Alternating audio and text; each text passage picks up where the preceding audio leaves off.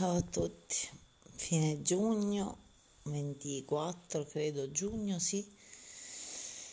E ancora nessuna notizia di casa nuova, basta, sono stanca. Oggi ci ha portato Vincenzo e dice sì, è quasi fatta, ma ci sono un sacco di cose da fare. E...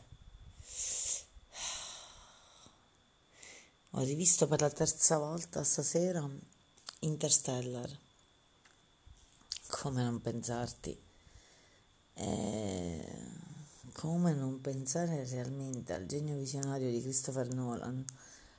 Mm, troppo visionario il concetto di spazio-tempo legato indissolubilmente all'amore e alla presenza sulla Terra, che sia Terra, che sia pianeta, che sia quello che sia. Quindi l'interazione da solo, tu puoi scoprire quello che vuoi, ma eh, resti solo. Eh, Matthew McConaughey ha avuto bisogno di comunicare con sua figlia e il film finisce, allerta spoiler, che va in missione per riprendere Anna Hathaway. Non finisce così, con gente che vaga nel nulla finisce con lui che vuole riallacciare i rapporti. Ora non penso che Nolan abbia voluto scegliere un finale romantico, non mi sembra il tipo da lieto fine al romanticismo. Mm, ma la chiave di tutto, oltre che il tempo, c'è, ma scorre, è il legame, è l'amore, la sincerità. E mamma mia, cosa, cosa dire?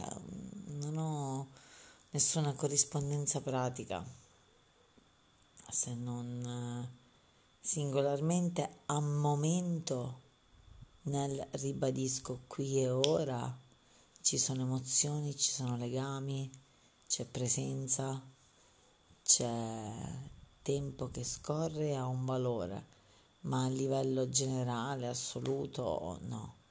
Non posso parlare di fiducia, non posso parlare di amore, non posso parlare di relazione, troppo grande, troppo complicato. Eh, però sono le uniche cose che ci possono salvare, che ci possono...